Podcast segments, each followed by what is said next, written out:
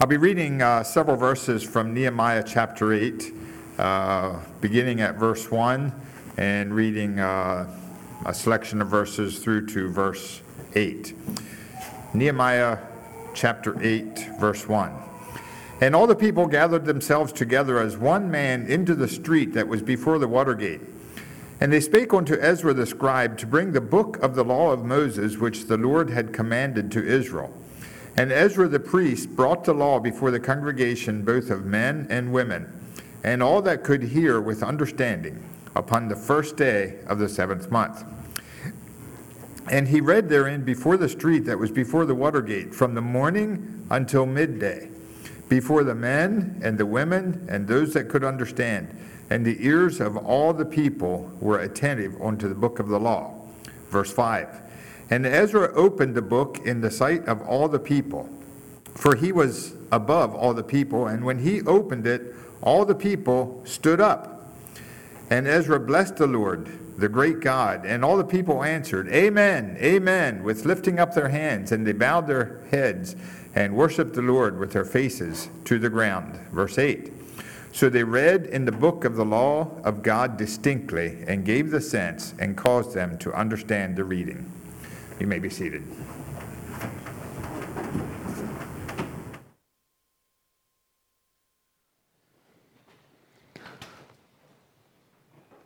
For those who attend Weavertown regularly, you are perhaps aware that uh, I've uh, chosen to speak a series of uh, sermons to teach on spiritual disciplines. And today I'd like to um, focus specifically on Bible reading and much more generally on reading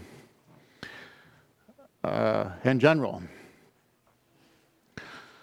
1 Timothy chapter 4 verse 13 Paul instructs Timothy to give attention to reading Now, as Christians, we believe that the Bible is the inspired Word of God. It is the, the message, the Word of God to us, and it's pivotal, pivotal and important, it's critical that we as believers are familiar with that Word, right? That we read it, that we study it, that we meditate on it, and that we spend time knowing the Bible and loving the Bible and teaching and preaching, explaining the Bible to people around us.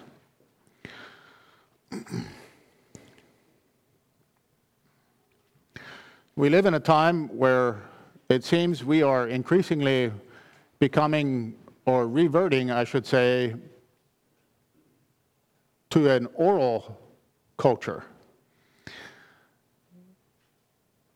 What I mean by that is before the printing press was invented in the, in the 1440s,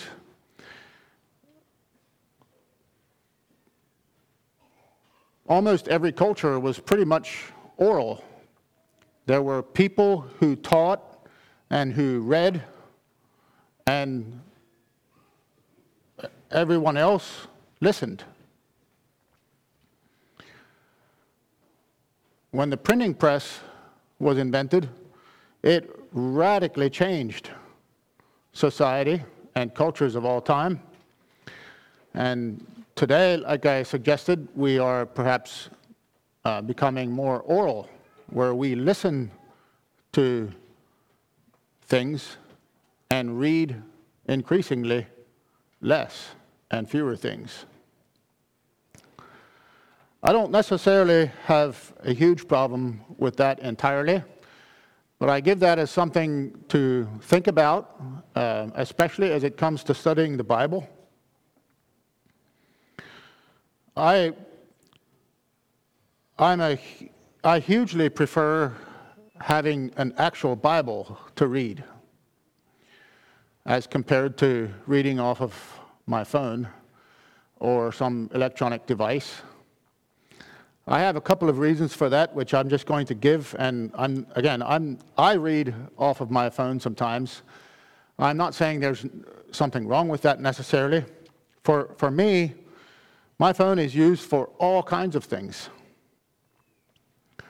And for me to read scripture on that, especially in my private time or in my alone time, I think creates a, a casualness to scriptures.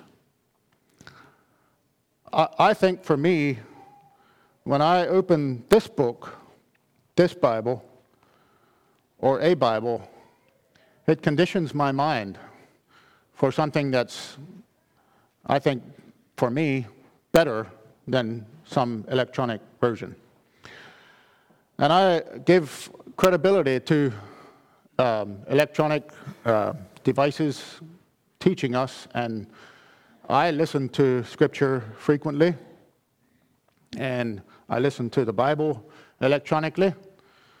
But my first choice, I think, is, and I'd like to challenge you today to read. Read, read, read the Bible.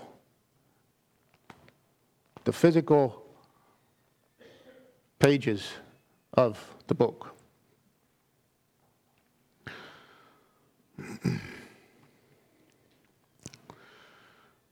Did you know that the word disciple means learner? And as a disciple of Christ, you and I are called to learn about Christ and to learn to know Christ. And learning requires effort. Learning requires discipline, where you channel your schedule and time into the thing that you're learning about. It takes time and it's usually work, especially to learn something important and valuable. It seems like the more important something is, the more time, the more effort it takes. So, my challenge for us today, my goal for this sermon is to challenge us to read the scriptures, number one. But aside from that, to, to learn to read and to enjoy reading. And uh, I want to talk about that at least at the beginning of this sermon today. And I want to encourage us to learn good study methods as we do that. Now, we have all heard for many years and for many decades, our parents have taught us that reading is beneficial. Our school teachers have invested lots of time to try to encourage us and to teach us to read.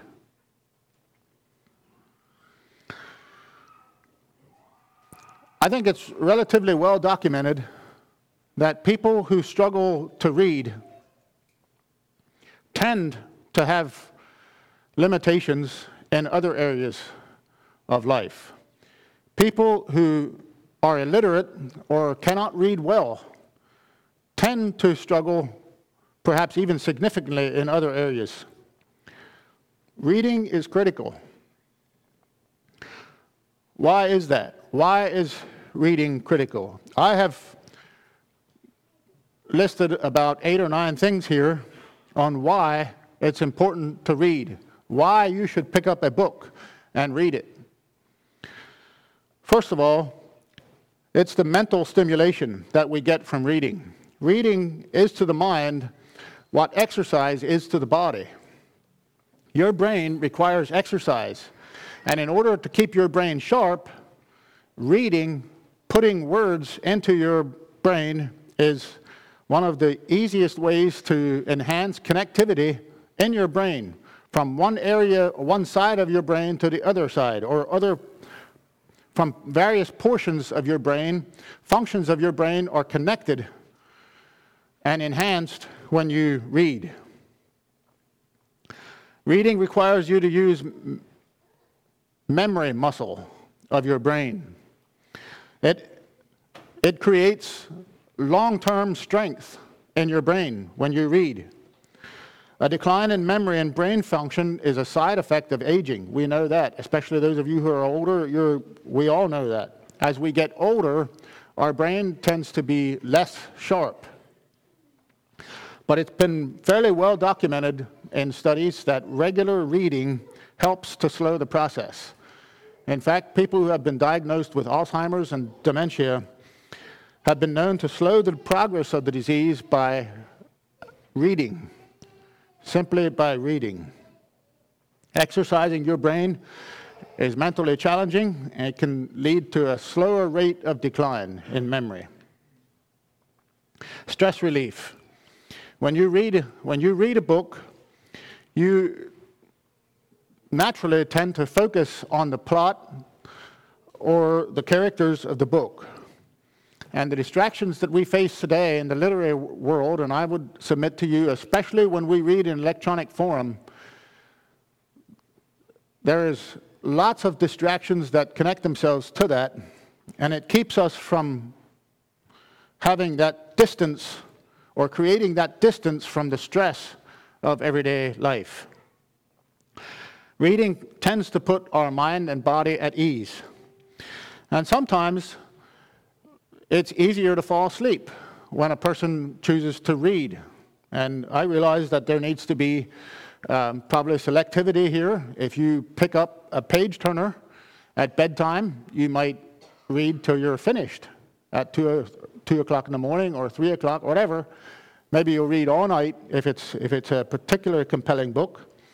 But if you pick a book that is softer than what I described, it tends to separate you from the stresses or the things that you're thinking about that are keeping you from sleeping and can put you in a condition where sleep becomes easier. Electronic devices, on the other hand, have constant, are constantly sig- signaling us through the lighting and through the changing screens and things, signal that it's time to wake up. It actually does the opposite of what physically reading uh, a book brings to our mind. We should read for education. Education, as we know, those of you who are studying for whatever reason, especially college, you know that education is not cheap. Seminars, classes, education software of whatever kind are just a few ways that you pay money, sometimes big bucks, to learn things. But reading books is relatively cheap, is relatively inexpensive. You can get a huge variety of books at the library for free. You can buy books for much, much cheaper than taking the courses. Reading teaches, can teach you history. It can teach you politics. Reading can teach you customs and traditions and can teach you economics. It can teach you basic facts of whatever kind you're pursuing. And often these facts are given in the context of a story. I particularly enjoy historical fiction. And while I need to keep in mind that it is fiction, history given in the context of story tends to stick because it is in story form. It makes history easier to remember. Reading about your specific field or set of interests improves your success in that particular field. And if you want to succeed in a particular field, one of the easiest, one of the, one of the best ways to do that is to read lots on that particular subject. You gain factual knowledge from exploring other people's experiences and their mistakes and their experiments and their successes. Reading books about cultures and different cultures provides knowledge of those cultures. And if you're a person who enjoys traveling or is involved in yeah, some sort of travel, reading is a great way to prepare yourself for what you will face when you are in a, that particular different culture. Reading also strengthens our worldview and our convictions. When you read a book with a compatible worldview, for example, it reinforces our convictions. When you are hoping to find answers to some question that you're facing and you pick up a book, it can tremendously strengthen your convictions. If you pick up a book that has a different worldview, it can actually cause you to expand your worldview and um, can also have a way of strengthening your convictions, your, your worldview. Reading increases empathy. This is my favorite on this particular um, list. I actually uh, was able to do a little bit of time and spending, spending time and studying this. I don't have time to give all of what I found, but there is a clear, distinct connection between reading well and being able to empathize with others. There are many studies that would, would show that people who have particularly hard time relating well to others are also people who read little or none.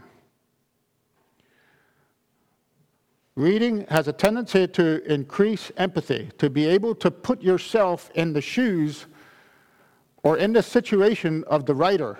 And when you read and put yourself in that position, it trains your mind toward understanding and being able to understand relationally, to be empathetic.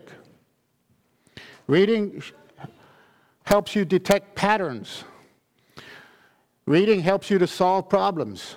It trains your mind to assimilate new information and to use that in areas like relational, uh, relational ways. Reading is known to increase concentration. Now, in today's world, like I described earlier, our concentration and attention spans are increasingly lowered. And I think reading is a way, maybe especially for younger people, to discipline yourself to read a book. And it, it intentionally and specifically helps to lengthen your attention span as opposed to looking at a screen and scrolling rapidly. And scanning a web page, for example, takes much less concentration than finding a spot in a book or paging through a book and finding some spot that was uh, important to you. And I think it's good to be intentional about this. I'm not so much saying that the tendency toward attention span is wrong. I use computers all the time. That's not what I'm saying. I'm just saying that reading is a way to intentionally stretch that attention span and that ability to concentrate. Reading expands vocabulary. The more you read, the more words you're exposed to. And you see words given in a context, and it helps you understand how to use that word. It, it allows you, it gives you the ability to, to assume definitions of words based on how it's used in the context. Reading increases your vocabulary. It increases your knowledge of how to correctly use words. It helps you to articulate what you're saying when you're speaking publicly or to a person sitting beside you when you're visiting. You are able to articulate what you're saying and what you're thinking in ways that are better and more efficient, that are healthier. The knowledge you gain from reading helps you in your communication with others, whether that's one on one or in, um, in larger ways. I enjoy talking to people, and it's especially fascinating to me, little children, for example, little children who read a lot. Have you ever engaged those people in conversation and been fascinating on how they string words together and how they use big words and adult language? It comes as a result of the amount of reading they do and the books that they read, right? They use these fancy words that are cute, especially coming from a young person. They learn those because they read. And it's the same way in, for an adult.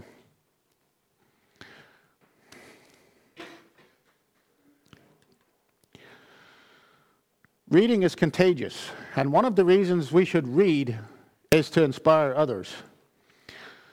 Did you know that you can help others by reading lots yourself. By being an avid reader, it allows you, it puts you in a position to be able to help others whether it's becoming better and smarter at the service that you provide in work or whatever situation, reading inspires you. And reading a good book is like being around an inspiring person. When you read an inspiring book, it motivates you, it inspires you, it teaches you something, and when you have that in your mind, you unconsciously and subconsciously pass that to other people.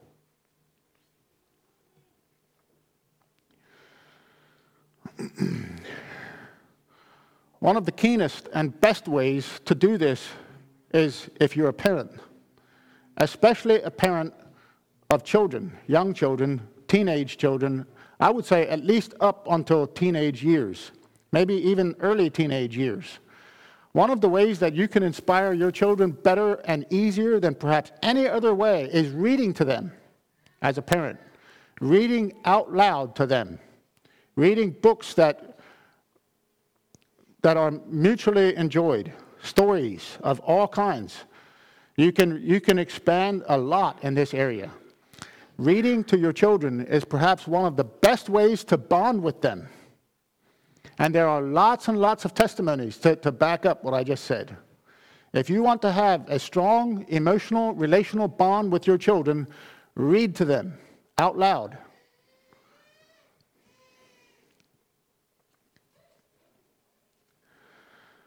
And when you read to your children, it inspires them to become avid readers themselves.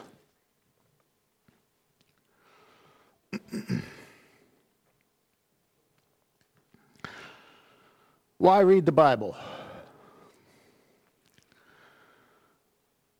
The key verse for our text today is 1 Thessalonians, I'm sorry, 2 Timothy, if I can say this correctly.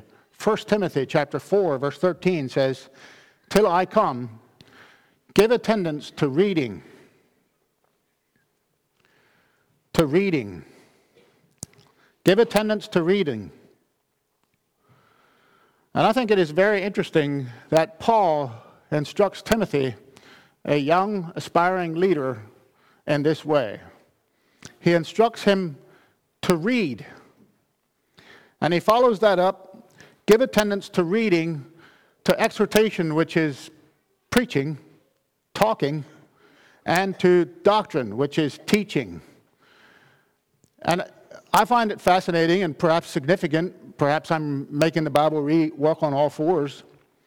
At that expense, I'm going to say that I think it's significant that Paul tells Timothy that in order to be good at preaching and teaching, reading, being an avid reader, precedes that. Reading is tremendous and necessary preparation if you're a preacher, a teacher. You need to be able to receive, to, to study, learn how to study, learn how to assimilate what you, what you read, and then transfer that to the person. And the best and most able teachers and preachers are the people that are especially good at that little step to be able to process what they receive and then transmit that. And that's what Timothy is being instructed here. Paul says, give attention to reading first Give attention to reading, and when you do that, you are able to communicate through preaching and teaching.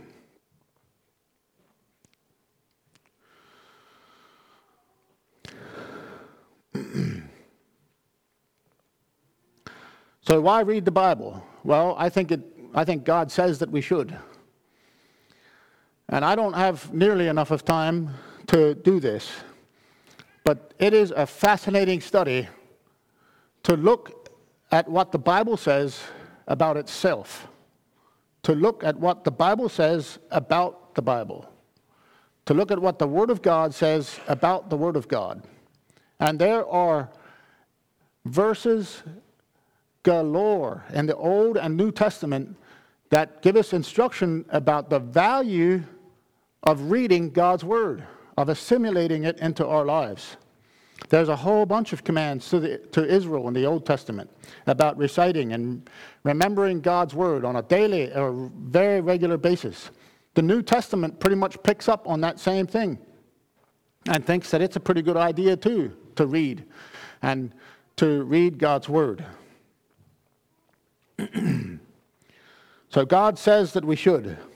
But why does He say it? Why does God want us to read the Bible? For a start, I think the Bible instructs us, t- talking about itself, it says that reading the Bible is useful.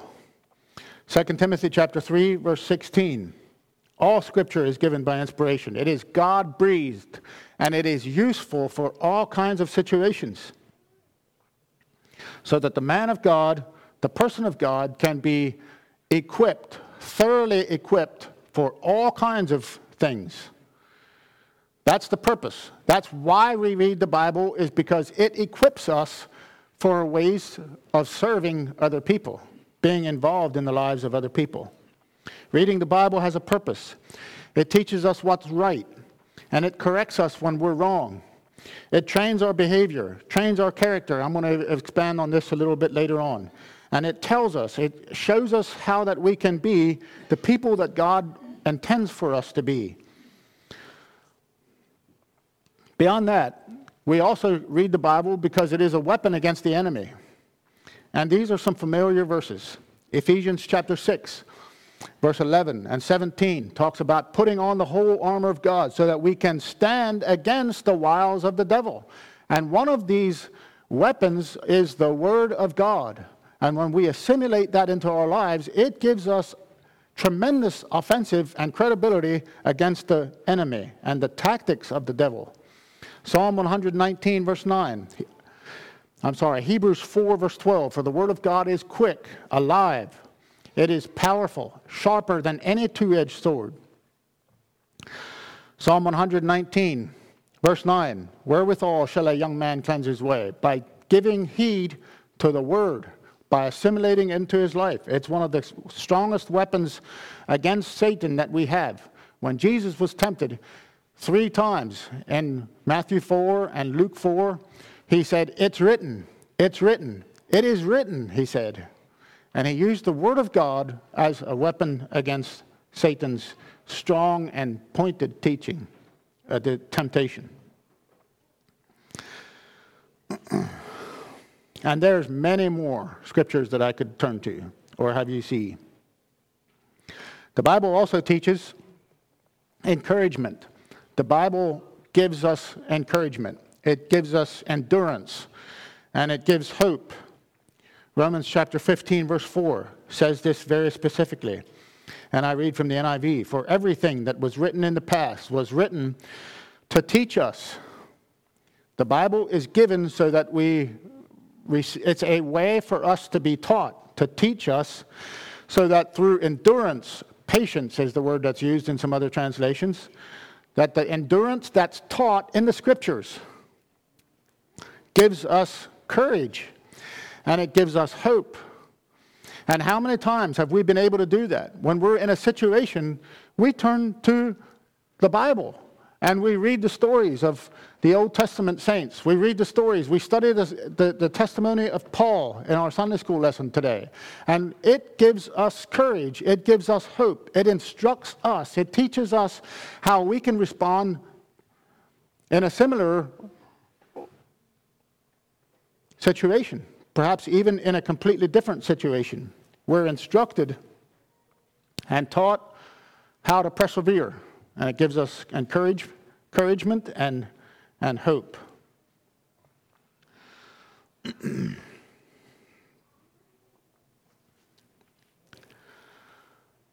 but there's a real issue that I want to get here, get to here. And so, if the Bible is useful and it's foundational, and if it is indeed our source of encouragement and hope, why do we find it so hard to read? Why is it so easy for us to go a whole day, to go a whole week without reading? And as I studied, I'm, I'm convicted about that very thing. Why is it so easy for me to not read the Bible? How is it that we have people, perhaps even sitting here today, who have not opened your Bible since last Sunday. And it's just as clear as could be. The Bible is, is our source, it is our roadmap. It gives us what we need to live the Christian life. Well, sometimes it's because there's something going on in our lives that hinders that. And the Bible also talks about that. There are reasons why we think the Bible is boring. There are reasons why we tend not to go to the Bible. Instead, we go to the news or whatever thing that becomes that idolatry for us. Instead of going to the Bible, we go to something else. Maybe it's because we don't have a plan. And I'm going to spend just a, a, few minutes here talking about this. I have been able to, to enjoy reading a plan. In fact, it works, it's almost the only way that it really works for me, I'm saying. And perhaps that's part of the reason we don't do so well is because there's no plan in place. We just kind of open our Bibles and wherever it falls to. That's a haphazard and usually a very unsuccessful way to read Scripture.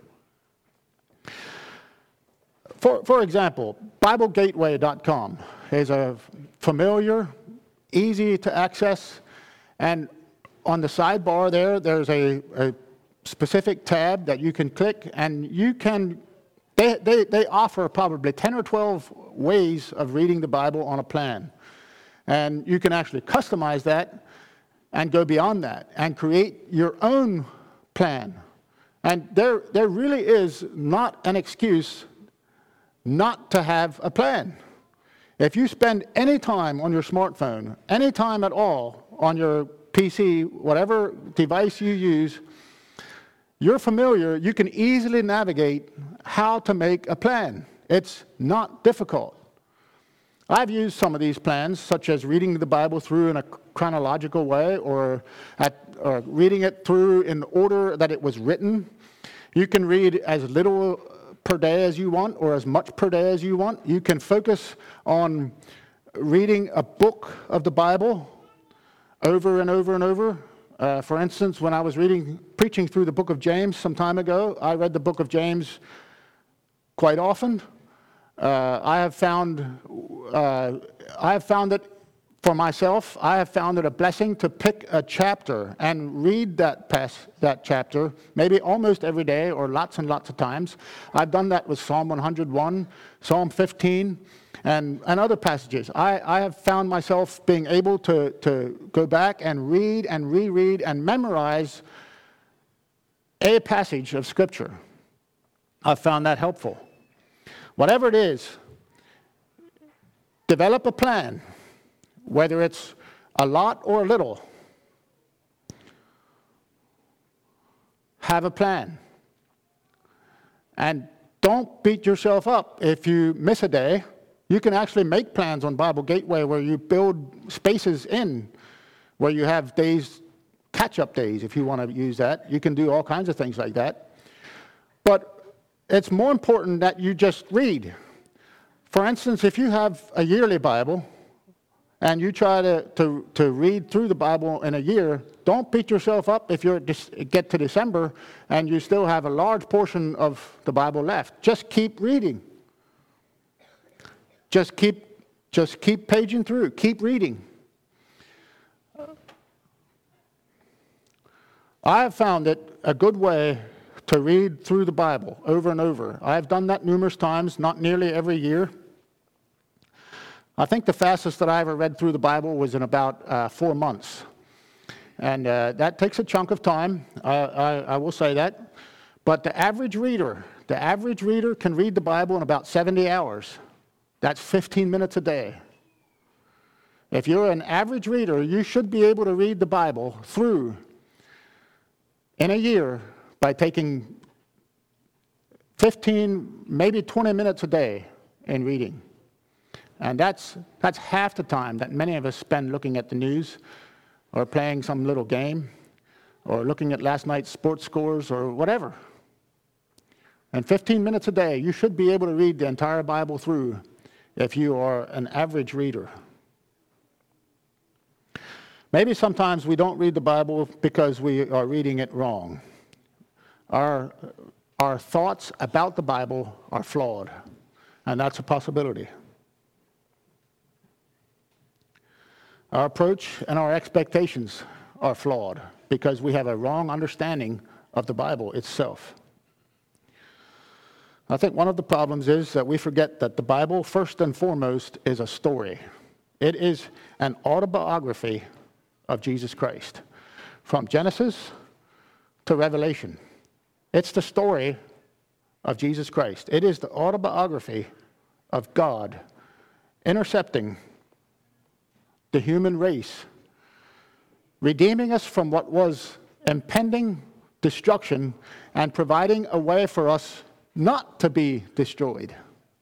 And when you think about the Bible in that way, all of the little episodes, all of the little incidents and stories that comprise or compile the Bible points to that one theme of how Jesus redeemed us.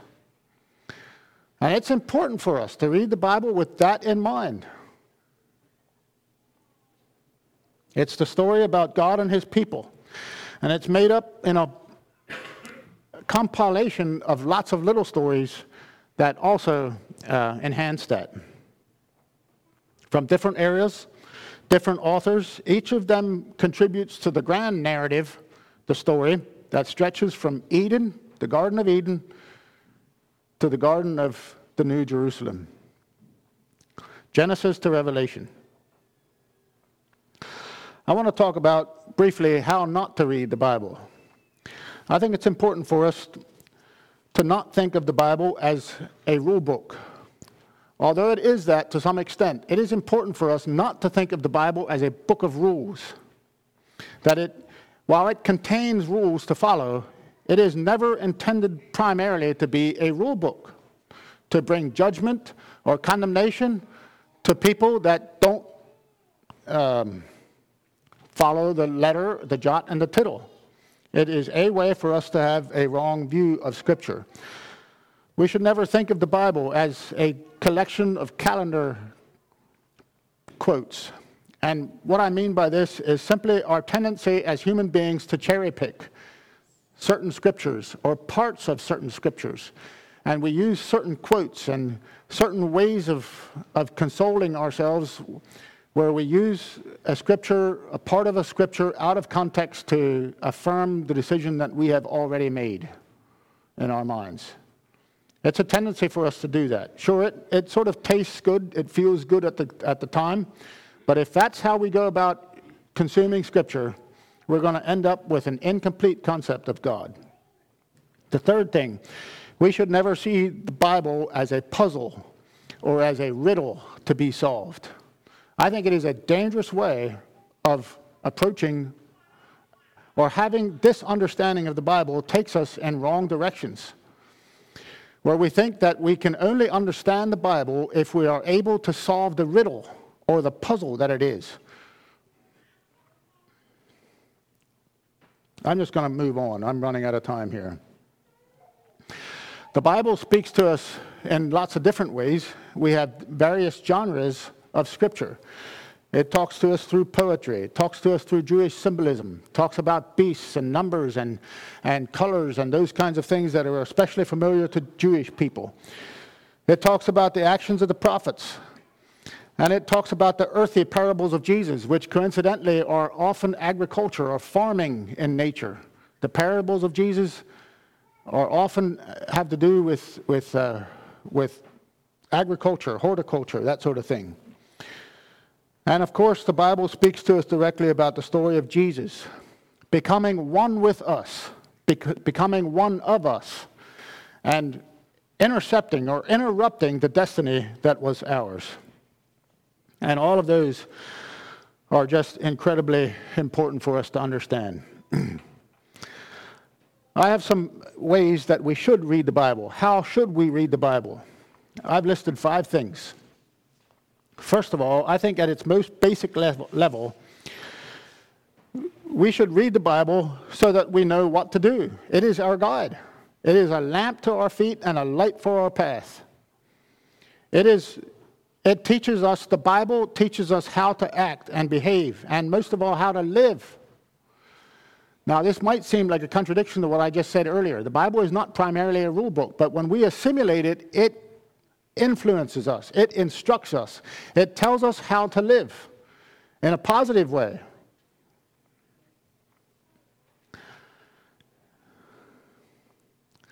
We should not read the Bible so that we can stay in God's good graces. Reading the Bible is never some good luck charm to bring positive and good things into our life. It is never, we should never read the Bible so that we are, feel superior to other people or to other Christians. But the stories that are part of the Bible are meant to instruct us how it was for God's people then, back then, and how it's now the same way. How that God is a faithful God. The stories, the incidents of the scripture are a revelation of God's character to us. For instance, the Ten Commandments tell us, I think more primarily, it teaches us how God thinks about certain situations than it does the Ten Commandments are not primarily given to us, I think, as things that we should not do, but it teaches us more primarily how God feels and thinks about certain situations.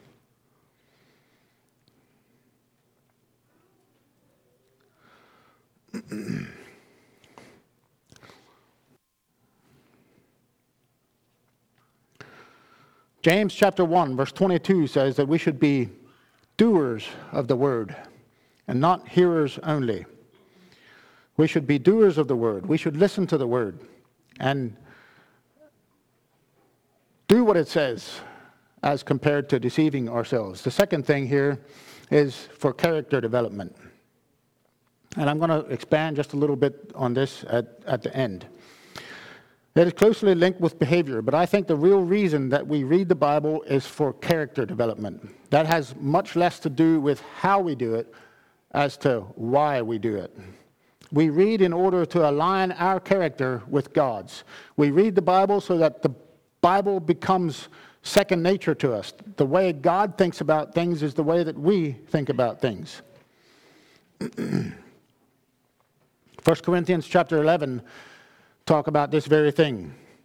Paul talks, instructs the believers in, in Corinth, uh, the, Corinth, the Corinthian believers to follow Christ as he follows Christ. Hebrews talks about the great cloud of witnesses and so on. Character influences behavior, and who you are determines what you do. So instead of just reading the Bible, you should be asking yourself questions as you go. What do I do in response to this verse? How do I, what should I do what should I be in relation to what I've just read? The third thing is for goals. goals are not so much about right and wrong as they are about good and better, or better and best. You set goals so that you challenge yourself to do something better than other options. How will I spend my time? How will I spend my money? How will I spend my retirement? Which people group, which subculture will I become a part of? And these are life directing decisions that all of us make. And the Bible teaches us, it causes us to set goals that cause us and motivate us to step higher. It's not so much about right and wrong as it is about good and better. The fourth thing is to inform our worldview.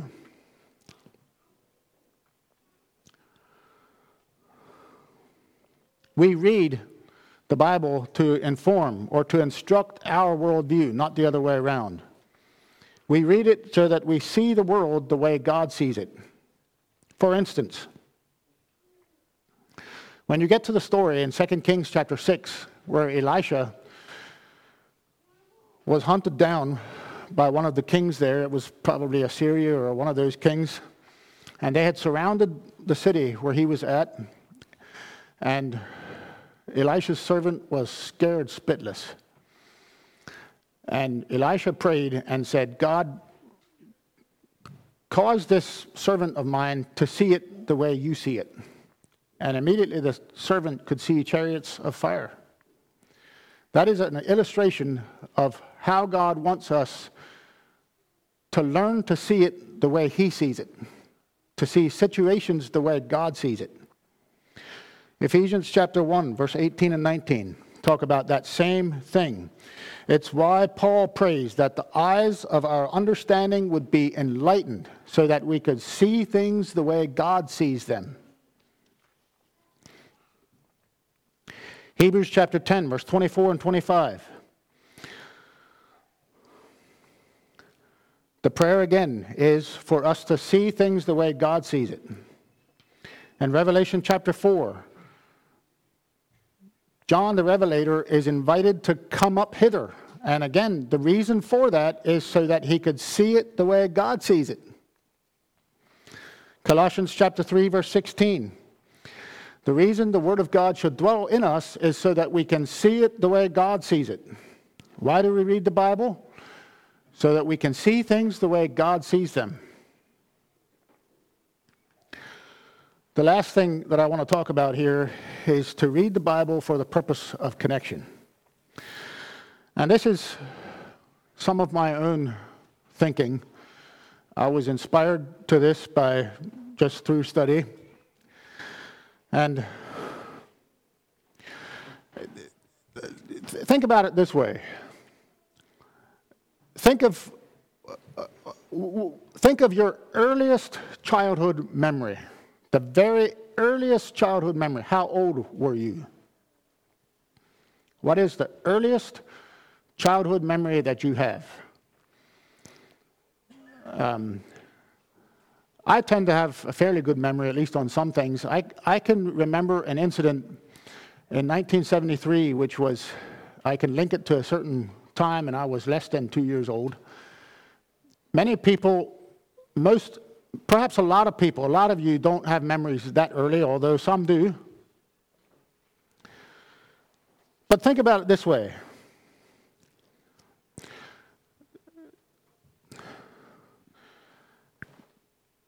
People who look at child development say that a child's development is about, a child's brain is about 70% developed how he thinks, how the child thinks, their personality, their characteristics, their tendencies are about 70% developed by age two.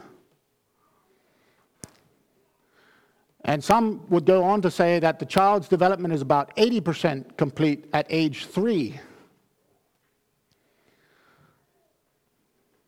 So that kind of shoots this whole thing of being a parent, and once the child grows up, I'll connect with him, right? but you don't remember hardly anything from that time. You are you're going about your life relating to people, interacting with people, and you have you, you might have zero memories from those times.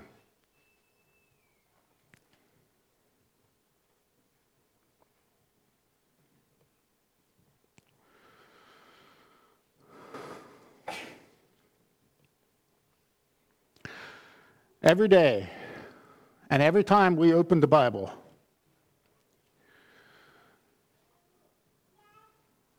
we're reminded of who God is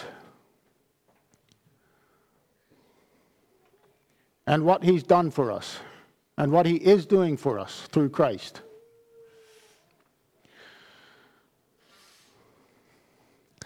And every time we open the Bible and read the scriptures, we're reminded of how our story is actually part of a much, much bigger, much more complex and comprehensive story. And even though we don't remember specifically what we read yesterday or last week, the fact that you read created a connection with, with God. And little by little by little, your Christian character is formed just by reading the words of Scripture in the same way that a child's development is formed by the connection of their parents at the correct age, at the proper age. That feeling of connection builds trust in a child. It builds confidence in a child. It develops a child's ability to learn and to process education situations. It, it completely sets a child on a course for how to relate to people, how to interpret what happens to them and around them. And in that same way, Reading Scripture develops in us that, con- that same connection. It creates trust and affection and love.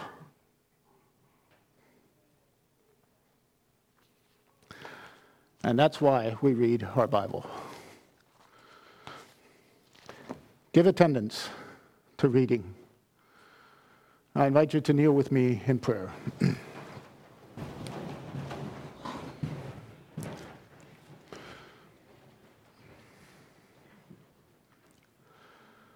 Lord our Father, we come to you in Jesus' name. We ask and pray that you would uh, continue to remind us and develop us in us an understanding of our need of you. Continue to bring things and situations into our life that show us our inadequacy in and of ourselves. And I pray that when we are reminded of our inadequacy, that we would turn to you, that we would turn to your word. Forgive us for the times where we've turned to things that come from us, or that things some idolatrous form or another that we turn to, things that, that fill us momentarily or in the moment. Help us, Father, to seek and pursue things that are eternal in nature. And thank you for your word and how it speaks to us and teaches us. We pray through Christ. Amen.